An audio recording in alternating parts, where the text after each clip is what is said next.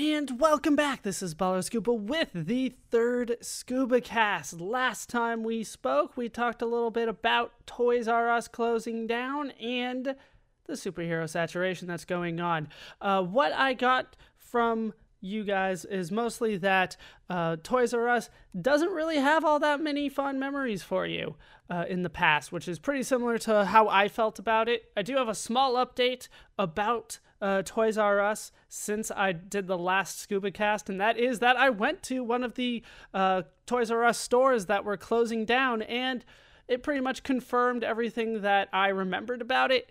Uh, it was depressing. There was nobody really there to help me, and most of the stuff that I wanted uh, was not available for me to try, and I had to go ask for help, which I didn't do because I I wasn't going to bother.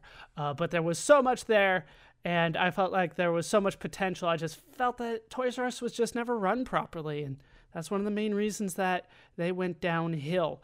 Uh, and it seems like most people uh, had more of a mixed reaction to it than this overwhelming love and nostalgia that seemed to flood uh, the media for a couple weeks when they heard that Toys R Us was finally going out of business. Uh, in terms of superhero saturation, it seemed like uh, there wasn't too much disagreement with my assessment of it either. Uh, basically, there is too much out there. If you consume all of it, just don't consume all of it. Just limit to what you actually want to do. All right, so that's what we talked about last week. Our main topic this time, I've debated the story a couple times, or the name of it, I should say, a couple times. We're going to be talking about stories, though. Uh, the one that I've settled on is The Rise of the Arc.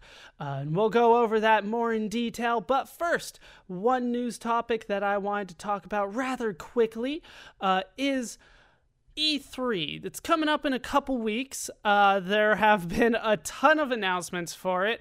As of the time that I'm recording this right now, looks like the scheduled conferences are going to be by EA, Microsoft, Bethesda, Devolver Digital, Square Enix, Ubisoft, PC Gamer, Sony, and Nintendo.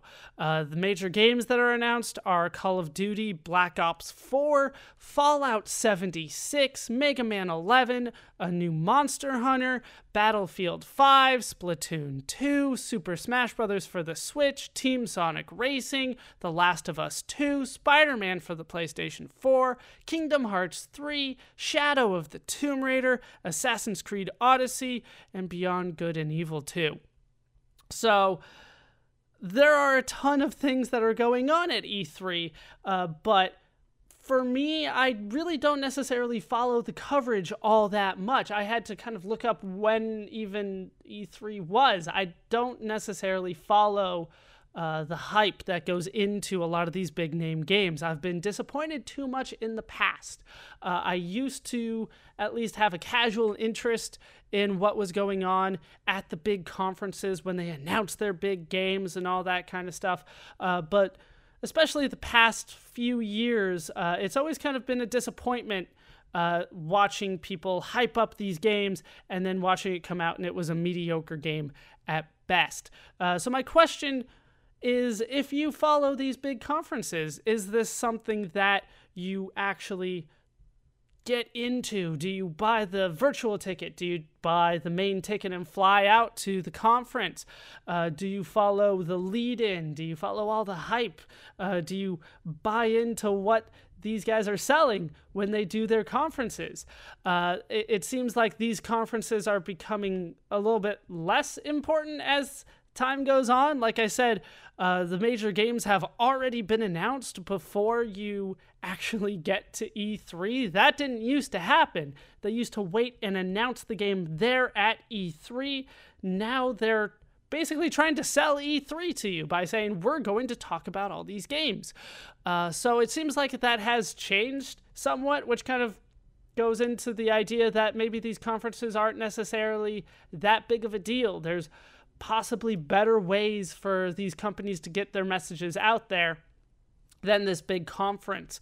Uh, so maybe that will change in the future. As of right now, E3 is still one of the biggest deals in the video game industry. It's really their chance to hype whatever is coming up in the next year or so. So, uh, is that something that you follow, or have you kind of gotten to the point where I have, where I just kind of wait for the game to come out, see what other people say about it, and then maybe I'll get it later. I rarely get a game when it first comes out anymore. Uh, so, E3 coming up. That is something that is happening. A uh, small second news topic today is kind of one that affects me a little bit more personally.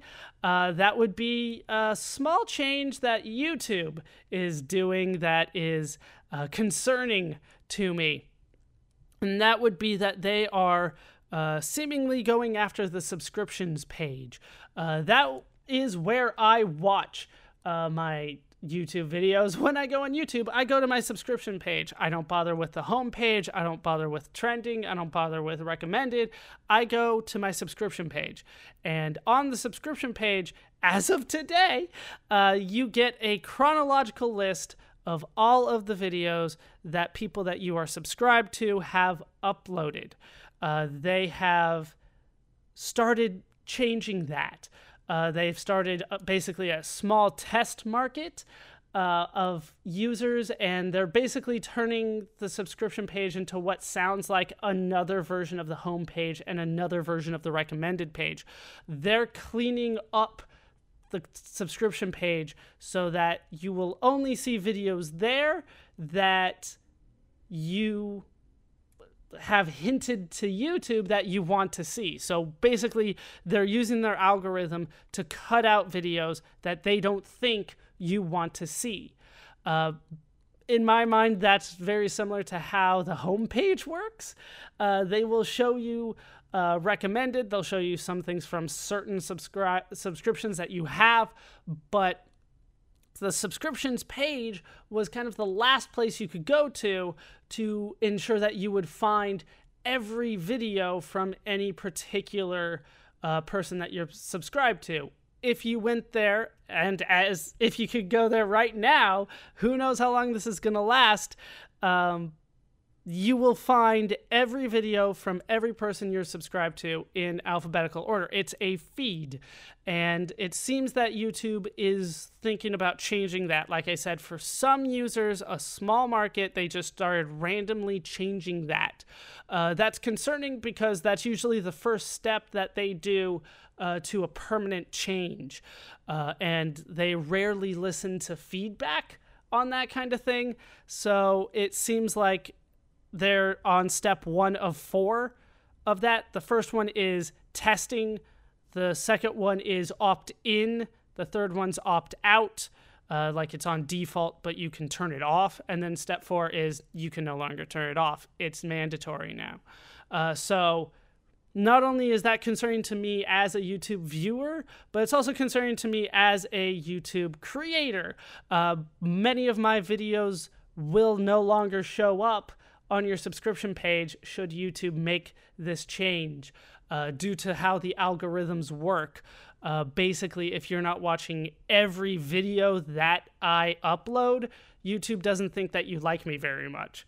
So, if you take that into account, at least the way that YouTube looks at it, uh, some of my videos will no longer show up on your subscription page uh, should they make this change. So it is something that is concerning to me, uh, both as a viewer and as a creator, because as a creator, I'm not uploading with the expectation that everybody that I'm subscribed to will watch every video that I make. Uh, but that's the way that YouTube wants me to look at it. Uh, so it's it's a very interesting dynamic uh, between the creators and uh, YouTube as a company, uh, to say the least. The creators seem to be uh, almost in open revolt uh, about this kind of stuff. So uh, I wanted to give a warning now.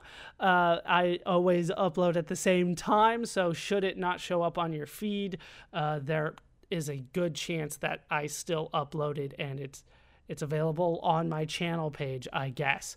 It's becoming harder and harder uh, as a creator to tell people how to watch my videos on YouTube, and that's never a good sign.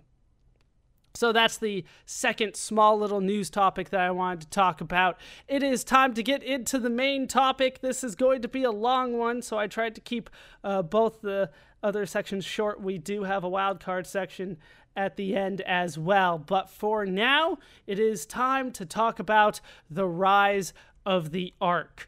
As I mentioned before, there is a problem with uh, nomenclature on this one, and I didn't know what to call it for a long time. For uh, when I put on the vote video on Patreon, well, the vote post, I should say, on Patreon, uh, I called it the rise of serials. That's with an S, S E R I A L S, serials.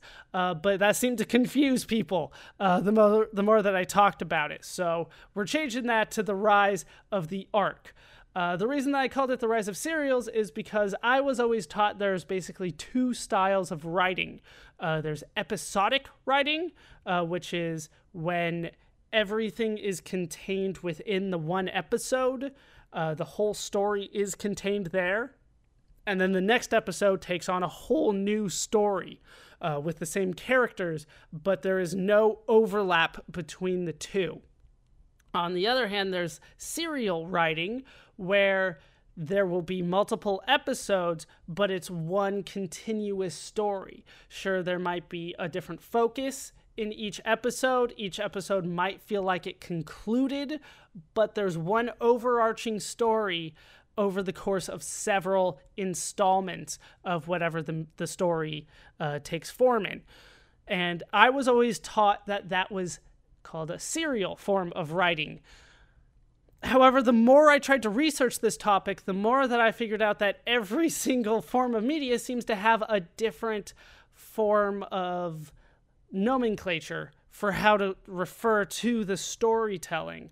Uh, so I'm having some difficulty. I'm going to call it The Rise of the Arc. I like the name. Uh, that's what we're going to stick with. But I'm basically using the term story arc to refer to a series of pieces of media, so uh, episodes of a television show, individual films, individual books, things like that. Uh, video games as well, individual video games. A series of those that tell one long story over several installments. And I'm going to call that a story arc. I might refer to them as a serial every once in a while, uh, simply because that's what I'm used to. It's what I was taught. But uh, for our purposes, I'm going to try to stick to story arc. Um, like I said, it is difficult to come up with um, concrete categories for this. Everything about this is going to be blurred lines between the two. Everything about this is blurry. Uh, I tried to refer to uh, TV tropes. They seem to have this kind of stuff in hand. Uh, this is kind of the bread and butter of what they do, it, it seems like. Uh, but I felt like they got a lot of things wrong. Uh, they break things down into two uh, distinct categories. Serials are basically mini series. They call them serials, uh, but they're they're basically a mini series. Uh, there's a story that's told over several episodes, but each serial or each mini series is completely separate from another small mini series or serial. Uh, it doesn't apply to too many. Uh, too much of anything, to be honest with you. Uh, but there's two main things that I can vouch for. Uh, the British television shows uh, typically follow this format where it's several serials in a row. Uh, Doctor Who, the classic Doctor Who, uh, the one that started in the 60s, that one is a serial format. Uh, typically, these uh, serials would run five to six episodes. I kind of disagree with this one though, because there is an overlap between the serials. Uh, the Doctor gets a new companion, or the Doctor regenerates. If you're familiar with the Doctor Who series, you know exactly what I'm talking about. But uh, if you're not, basically, there were some characters that would stick around and others would leave uh, at the end or beginning of serials. And I feel like it's they're, they're not as distinct as TV tropes kind of tries to make them sound. Uh, there are also uh, segments in the Rocky and Bullwinkle show back in the 60s that are very similar to the serials that they're talking about in TV tropes.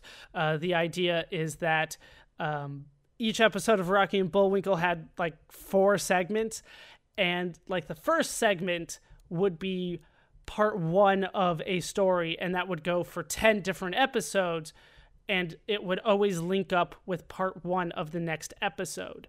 Uh, then there would be like part three, and that would link up with 10 episodes with the other part threes. It was a very weird format looking back at it for Rocky and Bullwinkle, but that would be something con- that TV tropes would consider a serial. On the other hand, there's story arcs, which is much more what we're used to when it comes to how stories are told. It's a focused, continuous story that takes place during a several uh, te- television series. Remember, it's TV tropes uh, that takes several episodes, a full season, or even goes across the entire series. Um, it's become much more common and much more popular, especially lately, which is kind of the whole point of this podcast the rise of the arc. So that's TV tropes serials, which are rare, and story arcs, which are very common. According to Wikipedia, they kind of agree with the way that I've been taught uh, since I was in, I believe, high school, uh, that all long stories told in an episode by episode format is called a serial. Any kind of continuing story between installments counts as a serial. It's very simple. TV Tropes breaks it up, but Wikipedia does not. It was so difficult to do research for this one. It's one of the reasons why this episode is late. I do apologize for that. But like I said, for my purposes, I'll be talking about story arc for any sort of story that has an episode that has ramifications in another episode. And one of my arguments is that that did not always used to happen. It's hard to think about that now because almost every drama that is on television these days has a story that spans all the way through a season, if not all the way through the entire series. It's hard to think about dramas uh, being in episodic format, but that is the way that it used to be.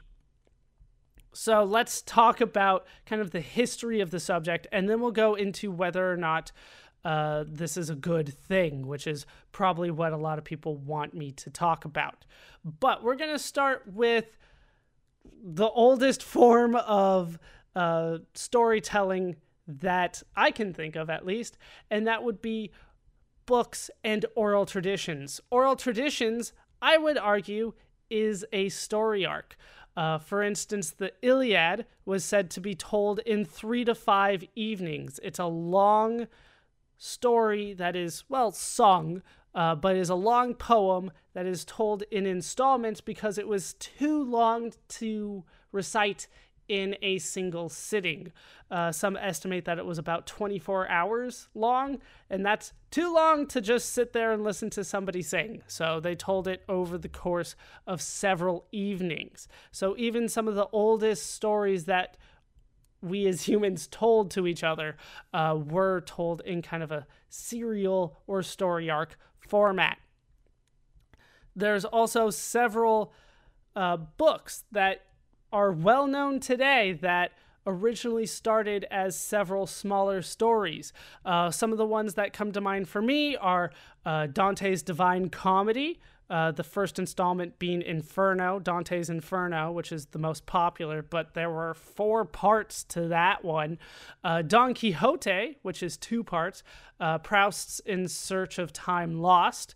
Uh, Lord of the Rings, of course, came out in three different installments. Uh, the Oz series, right? The Wizard of Oz and all those. the Chronicles of Narnia, those all are fairly early uh, in the history of uh, novels and things like that, more or less. And they were told over several installments, but it was just the one story. Uh, then there's the ones that were told in installments in a trade paperback first, and then they were compiled into novels. Uh, the most popular one for me uh, that I could think of was Charles Dickens. Uh, he definitely wrote a lot of his novels in several installments over the course of several years, uh, and then they were compiled together into the novels that we know now. Uh, recently, though, series have become way more popular. Uh, there has been there have been series in the past, but most novels were kind of standalone pieces of work. Now we're looking at series being the main thing that people are consuming a lot of the time. Uh, look at stuff like Harry Potter, The Hunger Games, Maze Runner, uh, and one of my personal favorites, The Dresden Files. That's kind of the normal one. That we're just going to leave Fifty Shades of Grey out of this, even though that counts too. Uh, most science fiction, fantasy, and paranormal novels especially in the young adult, uh, middle grade, and children's sections, are now part of a longer story told in a long series. Uh, when you go to uh, actually try to publish it, this is something that I know firsthand. When you try to publish a story, they kind of go, So, how long is your series? It's rare now to see a standalone story in these genres. So, if you're looking at science fiction fantasy, you're talking about a series. It is rare these days for a single standalone novel to exist in these series. Uh, so that's books. Books have definitely seen the rise of the story arc over the course of time. Uh, you will still see some of the literary fiction being told in a single book format, but most of what's being consumed now are series. That is where the industry wants to push, and they're succeeding at it to some extent. The next one that I want to talk about is movies, and this is one of the harder ones again. Like I said, it is very difficult to find good information on uh, storytelling in non book forms. It is really difficult. So, with films, it's kind of a complicated history. Um, there were what they call movie serials that were around uh, pretty much since the well let's say the beginning of, of film um, we'll say like the 30s and 40s for our purposes is kind of the beginning of uh, film. We'll kind of just skip the silent era altogether. Uh, but in the 30s and 40s there were what were known as serials. Now in serials it would air a, a small segment, usually somewhere between, uh, you know, like five and 20 minutes, and it would air before the feature film, which is a term that we still use today, even though we lost the, the prequel stuff, the, the stuff that came before the actual film. Uh, but movie serials were around pretty early on in the movie industry. Uh, they were told through short installments before the feature film, and they told one continuous story over several of these small single reel episodes that would air before a movie. How you could watch all of them in a row, I'm not sure. I haven't been able to find anybody to ask that actually watched these things. Uh, but there were series uh, starring Flash Gordon, Superman, Batman, Tarzan, Zorro, even Captain America had a serial. Uh, they were not very good, if we're being honest. Uh, they were pulp stories, pulp fiction, which is where the movie got its name. Uh, they were kind of lowbrow entertainment. They were easy to write. Uh, they were much more like comics come to life, like really short stories that weren't necessarily meant to make you think or anything. They were just supposed to lighten you up so that you could watch the main uh, feature film uh, afterwards. Uh, this was done at the same time that uh, Disney was making the short, the short animated shorts uh, to go before the movie. Uh, Looney Tunes was around back then as well. So there was also some live action stuff that would go on before the film. Um, there was also you know like the three stooges and stuff like that. Uh, that was part of it but there were serials as well where there were several installments for one long story and that existed from the beginning. However that was not really what happened in feature films. In feature films most of them were standalone. Uh, but I feel like I have to point out exceptions because, once again, it is a, a blurry line between these different forms of storytelling. And the blurry line here is sequels. Um, the original sequels back in the day had usually very little to do with what happened in the first film. If you had skipped the first film and just watched the sequel, you wouldn't be lost. You didn't really need to know what happened in the first film to watch the sequel. Uh, sequels have been around pretty much since the beginning of film. Uh, since feature films first started coming out, there were there were sequels. Um, the first one, according to the research that I could find online, uh, came out in 1916. Uh, it was the sequel to The Birth of a Nation, which is a, an important film in film history, although it does not age well to say the least. Uh, but it had a sequel that was considered a companion piece to The Birth of a Nation called The Fall of a Nation, which uh, was not that big of a hit. Apparently, it was not considered a good thing to start doing sequels back then. Uh, they were two completely different stories. They were just kind of related in some sense. Uh, you could even argue that Intolerance was a sequel to The Birth of a Nation, but that one's a little bit more of a stretch. It was more a sequel in terms of the director's mind uh, about how he felt about The Birth of a Nation and what he tried to do with Intolerance. Um, but it's, like I said, it's very blurred lines everywhere you go about the difference between a sequel and a story arc. And for me, the difference is if you can watch a sequel without watching the first film, then it's not a story arc. It's not one story told in several parts. It's something tacked on uh, to be a separate episode featuring either the same characters or the same universe or something similar to that. Um, so it, I don't consider most sequels, at least the early sequels in film history, to be a story arc. Uh, they're more of an episodic format uh, uh, when it comes to films, which is a weird thing to say, but that's the way that I that I think about it. Uh, but in the '70s, that's when things start changing. Uh, it can be argued and I, I can't find another argument. So this is the one that I'm going to stick with for now. But like I said, I couldn't find that much research. The argument that I'm going to make is that the first two Godfather movies were the first feature film story arc. The first Godfather movie could stand by itself, it could, but the sequel adds on to and enhances the first one.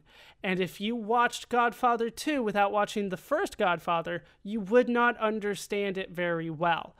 Uh, so I'm going to consider it the first story arc. It's definitely the first story arc in film that the critics loved because both of them won Best Picture. The Godfather 1 and The Godfather Part 2 both won Best Picture.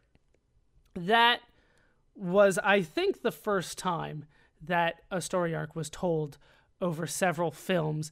At least it was the first one that was popular. And that might be the more important thing.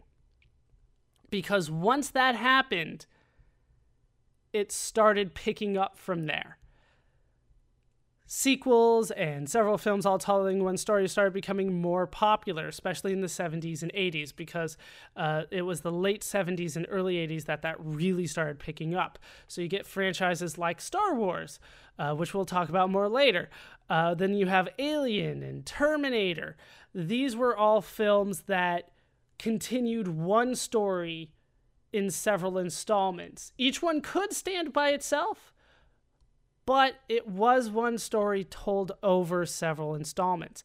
Uh, then you start looking at some of the more modern things and you start realizing that it's becoming more and more popular. You get Lord of the Rings, you get Harry Potter again, Hunger Games again, and of course, the Marvel Cinematic Universe, which is a whole new thing where you have story arcs across several franchises converging, diverging. It's pretty amazing that they have stuck with it and that it's done so well. Uh, but you can definitely see that films are starting to become more uh, geared toward a long story arc uh, than a single film, one at a time. Uh, even sequels now are starting to take the ramifications from previous entries in the series and moving forward with them. Even some of the stuff that we might consider a little bit more lowbrow, a little bit more dumb, uh, like the Fast and the Furious franchise, uh, that actually does take into account all the previous entries, except for one, and they put it into the next story. What happened last time does matter. And sequels didn't used to be that way. Think of like Bride of Frankenstein or Son of King Kong. You didn't have to watch the first one to get what was going on in the second one. It really didn't matter all that much. But now it does. Uh, the biggest one that I can think of that epitomizes this change in the way that films are telling stories is the James Bond series. Forever, for a long time, for over 30 years, it might even be over 40 years, um, the James Bond franchise told many stories that were completely separate. If you watched all of the Sean Connery Bond films, you would see that there was very little, if any, overlap between them if you missed one, you could hop into any of the Bond films and you would be fine. It stood by itself. However, once Daniel Craig became James Bond, things changed. All the Daniel Craig films line up to tell one long story spanning James Bond's career. And that is something that did not happen before in the Bond franchise. You cannot go watch the, the most recent Daniel Craig Bond film until you have watched the other Daniel Craig Bond films. And that is something that has definitely changed over the years. And like I said, we are continuing to see the rise of the story arc. That's in film. So now we've talked about books, we've talked about film. It's time to talk about television, where possibly the biggest change has been made. It's once again very difficult to talk about these. Uh, for television shows, I'm going to separate these into, let's say, four different categories. Like I said, it's difficult to talk about. Uh, and it's very difficult to pick up on when the change happened. We just know that it did. You can sense it. I'm going to separate them into four categories, though. We have the original ones, stuff that you mostly see in comedy these days, and that would be the purely episodic format. And that would mean that each episode in the series stands by itself. There's no overlap between the stories at all. The next one is a little bit blurrier. It's hard to figure out where this would stand, but we're talking about mostly an episodic format, but there's stuff going on in the background that has impact over time. This one is more common than you think. Uh, it does happen a lot in modern comedies. Uh, I think about uh, The Office, Parks and Recreation, uh, Big Bang Theory, even The Simpsons do this to some extent, where every episode has its focus but there are things happening to the characters that are not the focus of the episode that will have ramifications later on. And eventually things do change. Uh, the Simpsons is one of the ones that's been around for so long. I would say they started in an episodic format where nothing ha- mattered at the end of the episode. Everything would always go back to normal. You see that you saw this a lot in sitcoms back in the day. Uh, but now they are starting to have episodes that do change things. And they've been doing it for a while, but you're starting to see things more and more now. And if you haven't seen Simpsons in 10 years or so, uh, you might need somebody to help you uh, figure out why you don't necessarily get all the jokes these times uh, because things have changed since you last watched it. So back in the day, it used to be purely episodic. You could pop in, watch an episode, pop out whenever you wanted to, and you would be fine. Um, now it's much more about things happening in the background, especially with the uh, the comedies. There's stuff that happens that will have ramifications later on.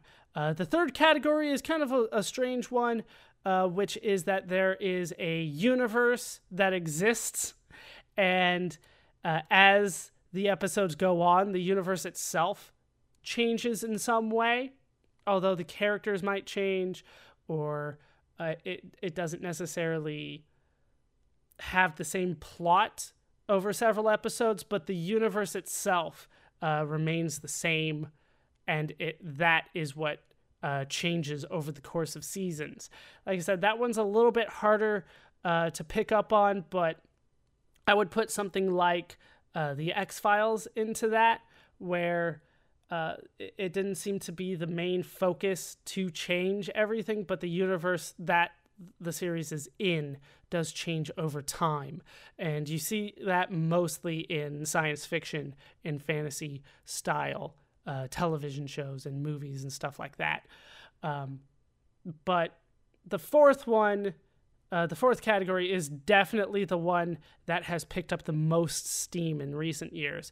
And that would be the one in which the main focus of the story is the long story. Uh, for this one, you think about things like Game of Thrones, Breaking Bad, Stranger Things, The Handmaid's Tale. This is one story, and that's pretty much all there is. There, uh, there is rarely an episode that happens that you could ever skip if you want to fully understand the story. So that's the four categories for television. Like I said, it's difficult to talk about, and I can think of shows that fall into several of these categories, and that's a bit of a problem. But overall, there has been a change. You see the rise of the one long story arc. Like I said, Breaking Bad, Game of Thrones, Stranger Things, The Handmaid's Tale. Pretty much all the critically acclaimed TV shows these days follow that fourth category of one long story arc. We're not talking about episodes that have a focus that just lasts that one episode.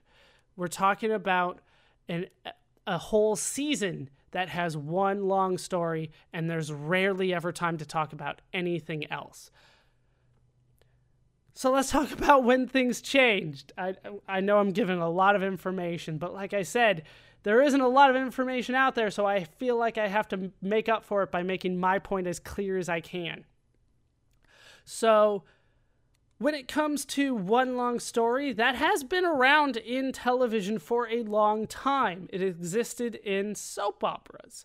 Uh, soap operas obviously get discounted a ton when it comes to television because most people don't like soap operas. There are a lot of people that do, but the majority of television viewers seem to think that it is below them. Uh, it might be a guilty pleasure for a lot of people, but soap operas typically are viewed poorly. Uh, these are the shows that have so many cliffhangers, so many twists and turns that it comes across as silly sometimes. A lot of them are told five days a week and have been on for five days a week for 50 years. It is insane how much story they can tell in those thing in those shows. Uh, but once again, people seem to discount those, um, especially TV tropes. That was really weird for me. But when it comes to a long story told in installments, you really have to look at the 70s as when that started. There are except there are things that happened earlier like i said soap operas. Uh, i would also point out lost in space. That happened in the 60s and that had a cliffhanger at the end of every episode. Uh, but in terms of popularity you have to look at the mid to late 70s and 80s as when that started picking up steam. Uh, the things that pointed that stood out to me were roots the miniseries, big mega miniseries that uh, everybody was talking about when it came out. Then there's Battlestar Galactica, which was definitely a story arc. It, each episode did not stand by itself. Then there was Dallas that kind of went back and forth. It was kind of supposed to be a, a, soap opera just in prime time. And then the one that Hill Street Blues said was the first um, ser- the first story arc, which is definitely not true. And they said that was Hill Street Blues, which came out in 1981. Uh, there were definitely other story arcs that came out before then. I don't know why they stated that. But this was, they were kind of minor series. Uh, they were popular, but they weren't the most popular. For the most part, what people were watching were still the episodic things, even though these serials and these story arcs were starting to come up. Uh, the big change happened in the early 2000s. Uh, that's when most shows started doing a more long story format. Think about things like House, for instance, where every episode focused on one patient, but the things that were happening to the doctors uh, carried over between episodes. Uh, you could look at ER and Grey's Anatomy and Desperate Housewives. All of those had something that was the focus that episode, but the the episode itself would have ramifications that lasted. Um, but then again, we have that fourth one where it's you know, Breaking Bad, Game of Thrones, you can't miss a single episode. All they're talking about is what lasts the entirety of the series.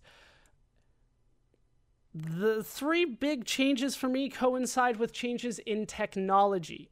Uh, and that's, once again, something that I had to do my own research on because nobody seemed to want to talk about it. The VCR and the VHS uh, first appeared in America in 1977. That's about the same time that the first series, the first story arc started happening on television. Roots, Battlestar Galactica, Dallas were late 70s. Uh, the same thing happened in movies. We're talking late 70s. We're talking uh, Star Wars, Alien, and The Godfather. The sequels came out in the late 70s. I don't think that's a coincidence. I feel like the people that told these stories realized that they had a new medium, that they could reach people anytime they wanted if they could get it on VHS, if they could get it on the VCR. That was something that they were trying to do. I also mentioned that the biggest turn happened in the early 2000s. That's when it was happening in the background, changed to it's happening on most of television. And that coincides with when the DVR came out. When the DVR came out, you could watch whatever you wanted whenever you wanted. And that was a huge deal. You could record it and watch it later. So you could expect people to watch every episode because they had it recorded and that coincides with the changes that I'm talking about. The most recent change now is the rise of digital distribution. So we're talking Netflix and Hulu and all that kind of stuff. With the rise of Netflix, you're seeing a, an even bigger change and a force to watch every episode. You can't be filled in if you miss an episode of Game of Thrones or Breaking Bad. You have to watch it yourself. There's just too much to talk about. So once that became the norm, people started binging the shows. You watch it all at once because it is one long story. And that's something that didn't used to exist. It's plainly obvious, I feel. But once again, it's not something that people tend to talk about, and I feel like that's a little weird. There is one more category that I wanted to talk about, but it's hard for me to necessarily argue uh, that things have changed all that much, and that would be video games. With video games, it is difficult for me to say that uh, a story arc over multiple video games is on the rise uh, because of several factors. Uh, the first one being that it is really hard to figure out popularity of video games. Uh, I can estimate it, but I can't give you any kind of hard numbers. And that's that drives me nuts about video games that I can't tell you sales figures with a clear number. I can't tell you how much they made. There are people that try to estimate it, uh, but that only comes to consoles. And now that PC is basically uh, PC and mobile are the ways that most people are playing video games. Uh, it feels like it is not necessarily that worthwhile to figure out how much uh, games are being sold for consoles. But maybe that's just me. Once again, well, I mean, consoles are fairly popular, especially like the the Switch and the PlayStation 4 and the Xbox One. Terrible name, but we are not necessarily seeing Steam numbers to compare that to. So I can't even tell you if PC games are way more popular than console games or console games are way more popular than PC games because the numbers just aren't out there for me to tell you. Um, that so it's just my perception that the PC games and the mobile games are more popular, but I don't have numbers to back that up because they're not out there. I've looked.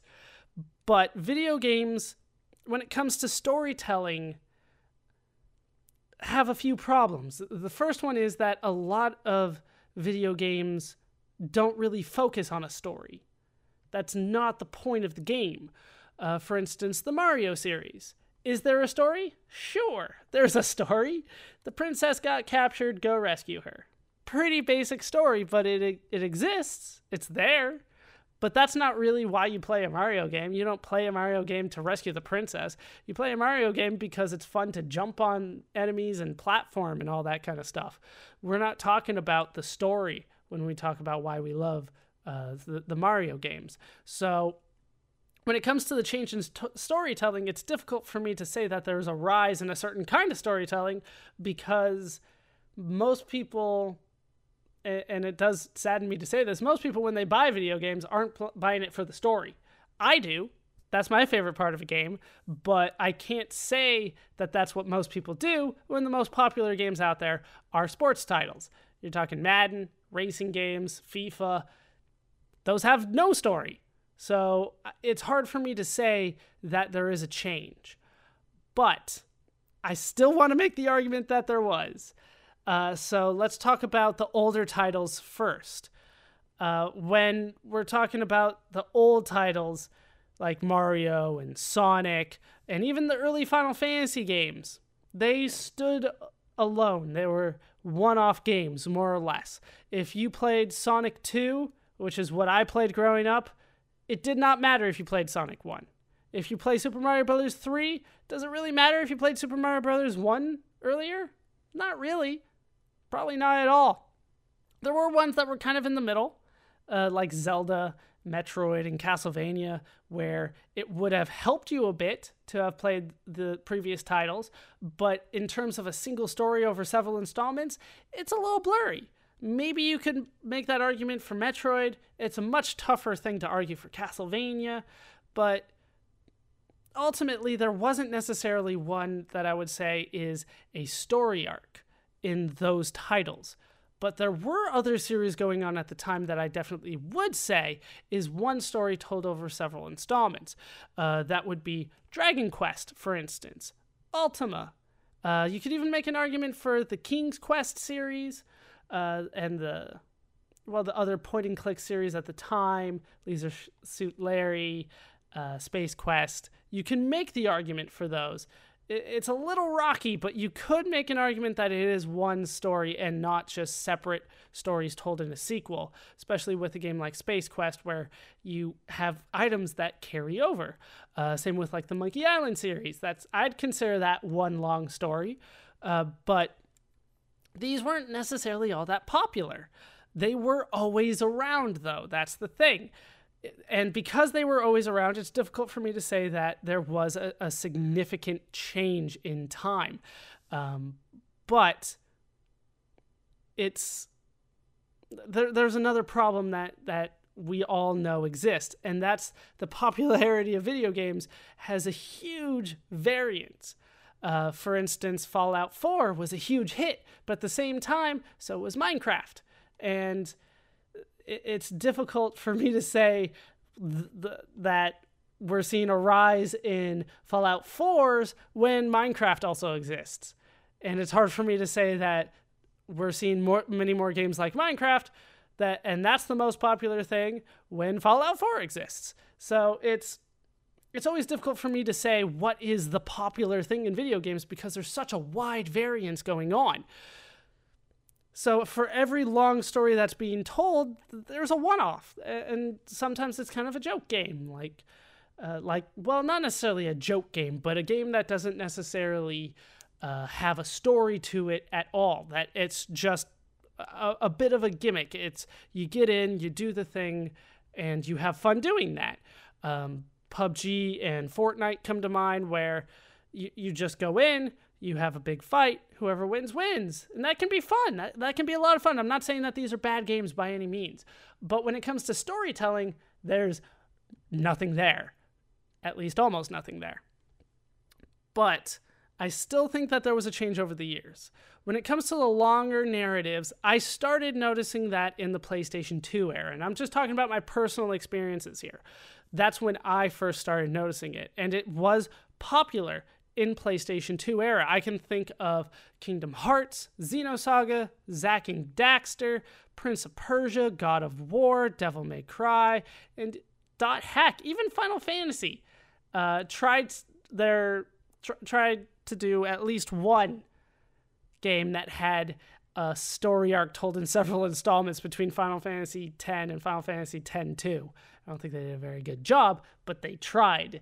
So I noticed it in the PlayStation 2 era where there was one story told over several installments Jak and Daxter, Xenosaga, Kingdom Hearts, Prince of Persia, God of War, Devil May Cry, and Dot Hack. All one long story in several installments you could not jump into the second one and understand what was going on at all. You had to play them in order.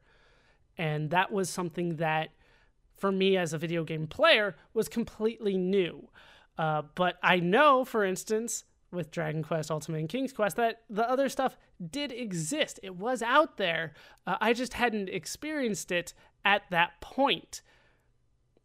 But like I said, it's really difficult to pin down when this change happened the longer stories were always there in video games and they're here now, it's really hard for me to gauge popularity. But I do think that when it comes to the mainstream video game market, what's being advertised on television, I think that the longer stories are becoming more mainstream now. Like the recent God of War game that came out, or uh, something like the Fallout series or the Elder Scrolls series, where uh, it's that universe thing again.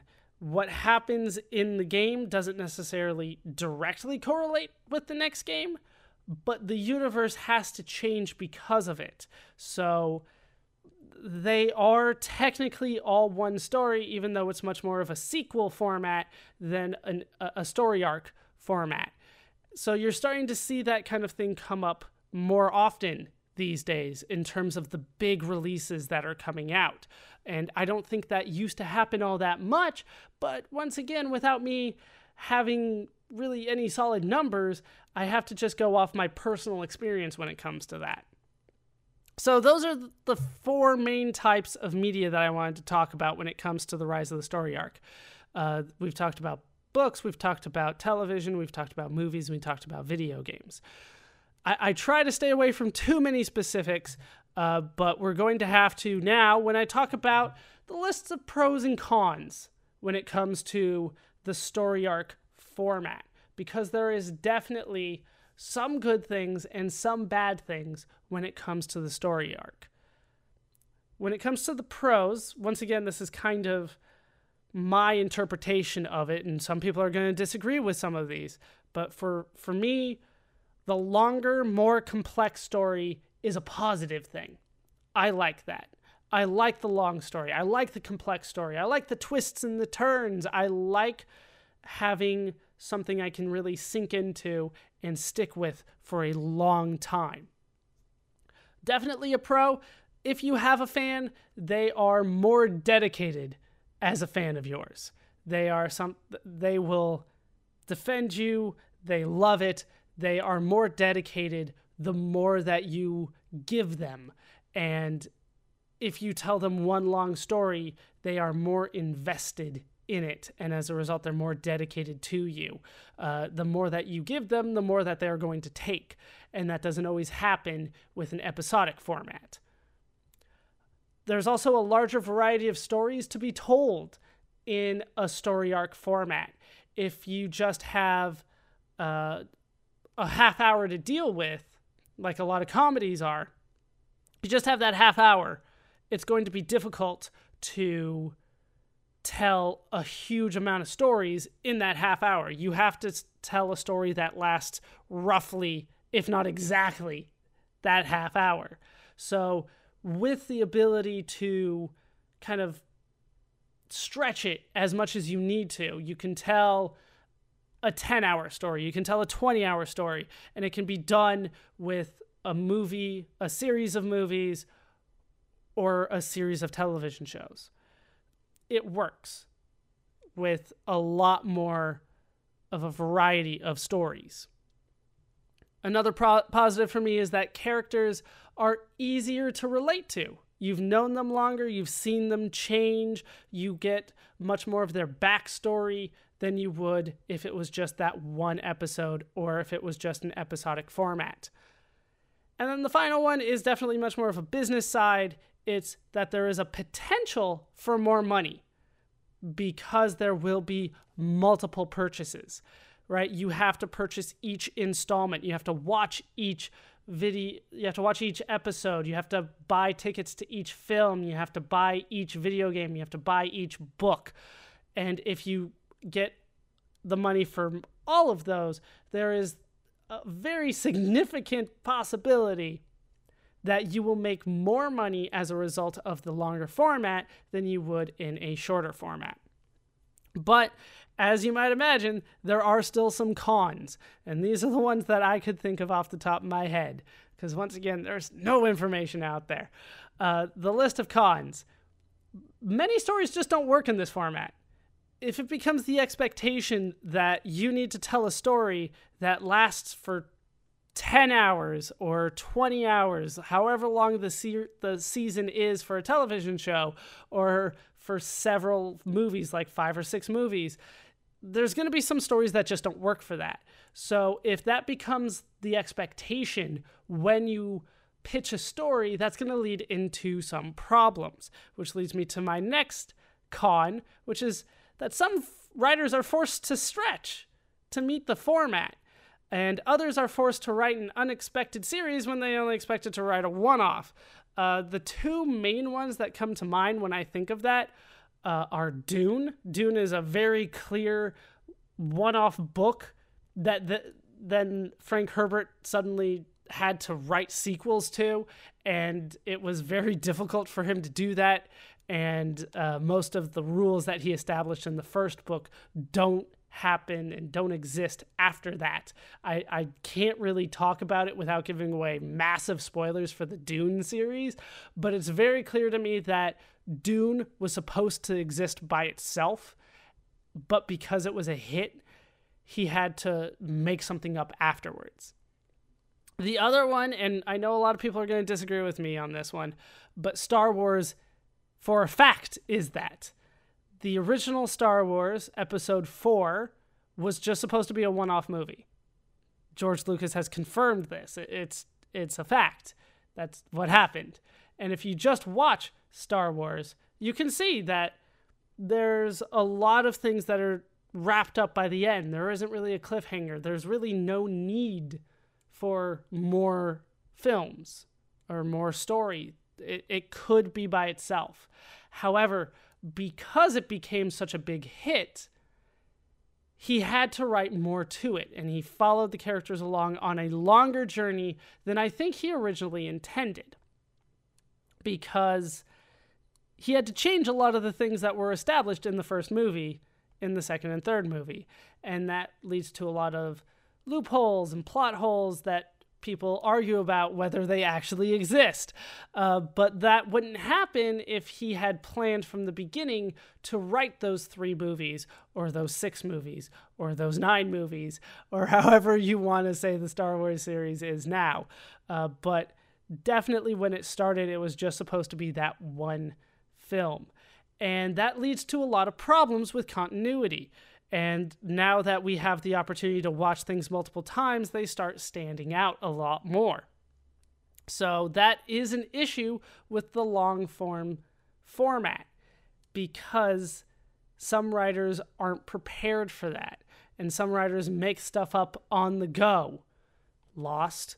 But there are a lot of writers that can handle this very well. If from the beginning you expect to write a certain number of seasons or a certain number of films or however you want to whatever form you're taking the story in if you have that mapped out from the beginning it works really well.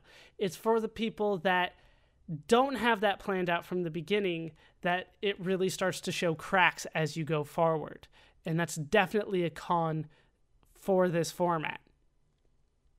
Another con is that you get less initial viewership on any one part of the franchise.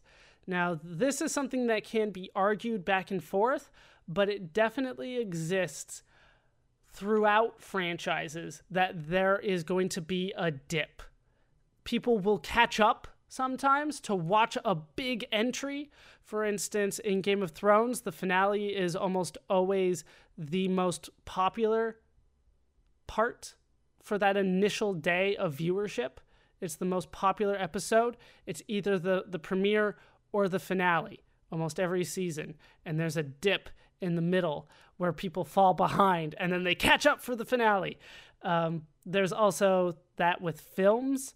Uh, where a lot of the entries in, for instance, the Marvel Cinematic Universe don't get too much at the box office because people feel like they can skip it watch it later, and then come back to watch the big Avengers movie. And they could skip some of the solo movies that happened along the way there, and they'll watch that at home. So you get that less initial viewership on single parts of each franchise. You might make it up later on, but typically you want that money up front because that's when people pay the most money. Right? If you go to the film if you go to the movies, you go to the cinema, you're going to pay more than if you rent the film. Not that you can rent it that all that much anymore, but if you watch it later online, um, that's gonna that's gonna cost them money because you didn't pay the full price in their eyes. Uh, same with television shows. If you wait until the whole season's available on Netflix, they're not making as much money as if you had watched each episode the night that it aired the first time. Uh, same with video games, of course. As video games age, they go down in price most of the time. But if you buy it used, or if you wait and wait for the, the price to drop significantly, they're not making as much money off of you as they would have if you bought it right when it came out. So you're seeing less initial viewership and potentially less money. So that is definitely a con. The next one is every instance has to be watched or played or read in order to understand the next. So you can't jump in whenever you want. For instance, I have not watched uh, The Handmaid's Tale at all. I have not seen it at all. I want to, but I haven't yet because well, for for many reasons I will get into later. But when it comes to the Handmaid, Handmaid's Tale, I can't just watch the latest episode. I have to go back to watch the first one and move forward from there. I have to watch them in order. I can't just jump in whenever I want. I if I do jump in, I have to jump in to episode 1. And as a result, it's a lot harder to get buzz going for a lot of shows because not as many people watch it when it first comes out. And that is a little bit of a problem if you're trying to advertise the show if you're trying to get people excited about the show, you want them talking about it, and that's hard to do if the first conversation the first question that you have to ask is where are you in the story? As if they stopped halfway through an episode. But that's the way that you have to talk about it. How far are you in Game of Thrones? What can I talk to you about? Can I tell you who died in season 5? No, because you're only on season 3. It becomes a hassle for the production companies to generate buzz. There are ways to do it, but it has to be roundabout ways that didn't have to exist before. And the final con that I could think of is that this is a larger commitment for the fans. Uh, this is one of the reasons I haven't watched The Handmaid's Tale is because uh, it is a large commitment for me, and I don't have time for that commitment right now because I have so many other commitments to other series that are going on. Um, that is a lot to ask of the fans. It's a lot to ask of the viewers.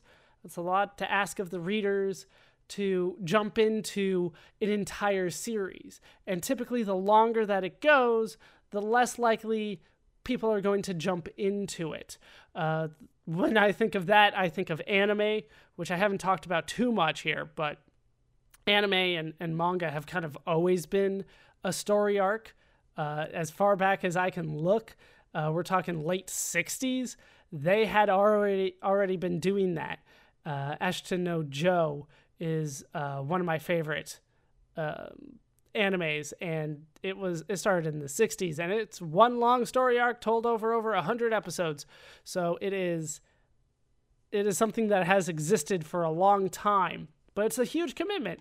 Uh, for instance, if I were to tell you that One Piece was really good and you should watch it, a lot of people are going to go, How many episodes is it? And once they find out that it's over 900 episodes, they're just going to say no. Just no, I, I'm not going to watch that. It is too much of a commitment for me to get involved right now. So it is hard for a lot of these longer series to continue to pick up steam simply because there's so much backlog that they have to catch up on. And that's something that didn't exist for, let's say, The Simpsons for a long time. You could just watch any episode of The Simpsons and you'd be caught up.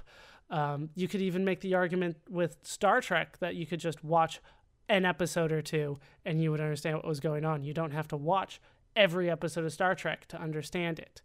Um, so that those are the cons. So that's the list of pros and cons.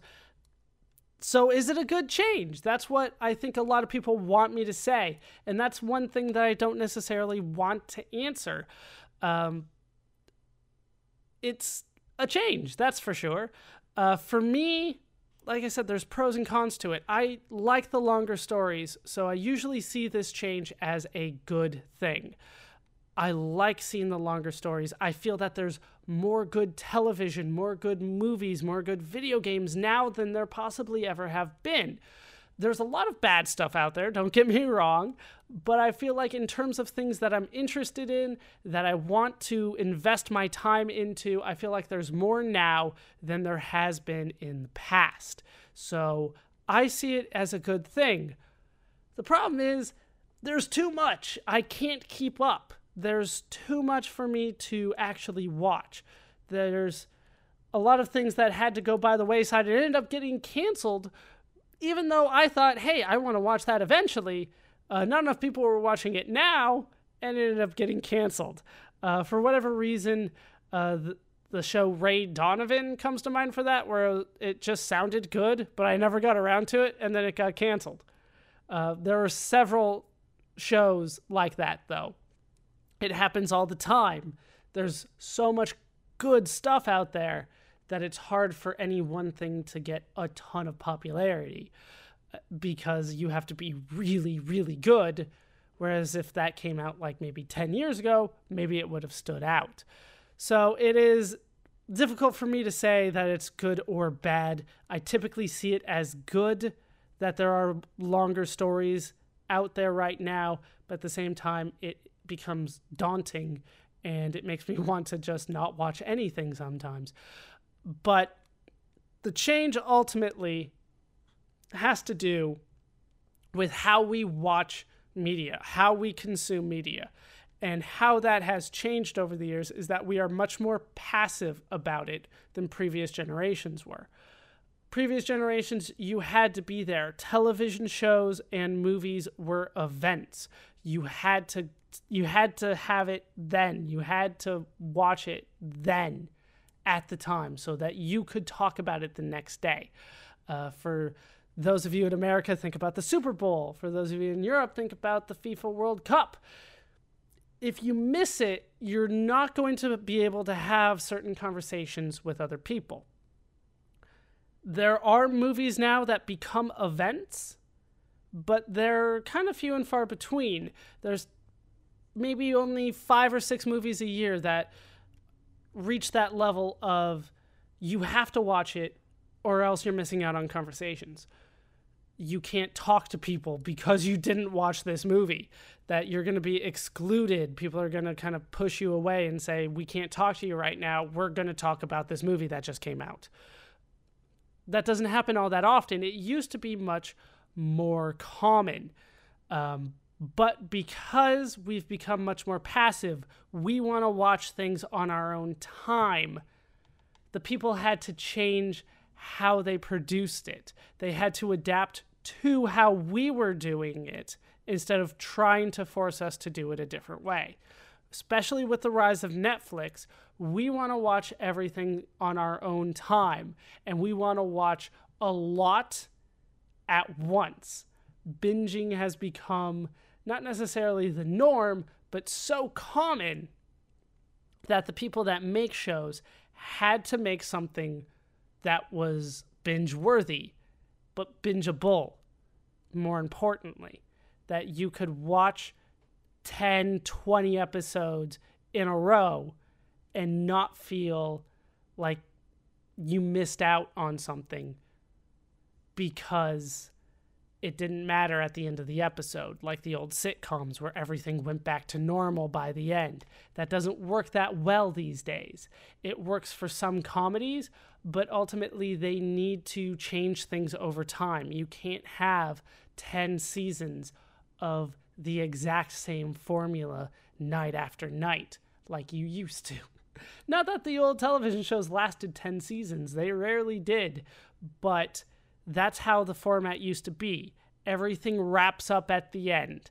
And when you come back next week, nothing will have changed because of this episode. They had to change that so that we could feel like it was worthwhile for us to watch 10 episodes in a row of something. It was up to the media companies to adapt to the way that we consume media, and the way that they're doing it is through the rise of the story arc. So that's the story arc.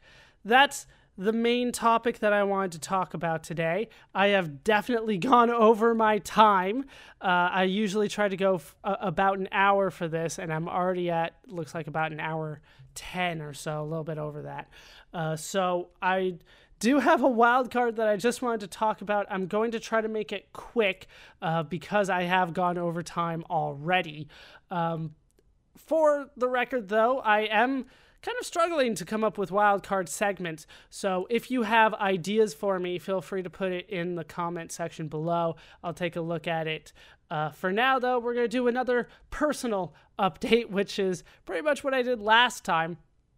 Uh, but this time will be a lot uh, shorter.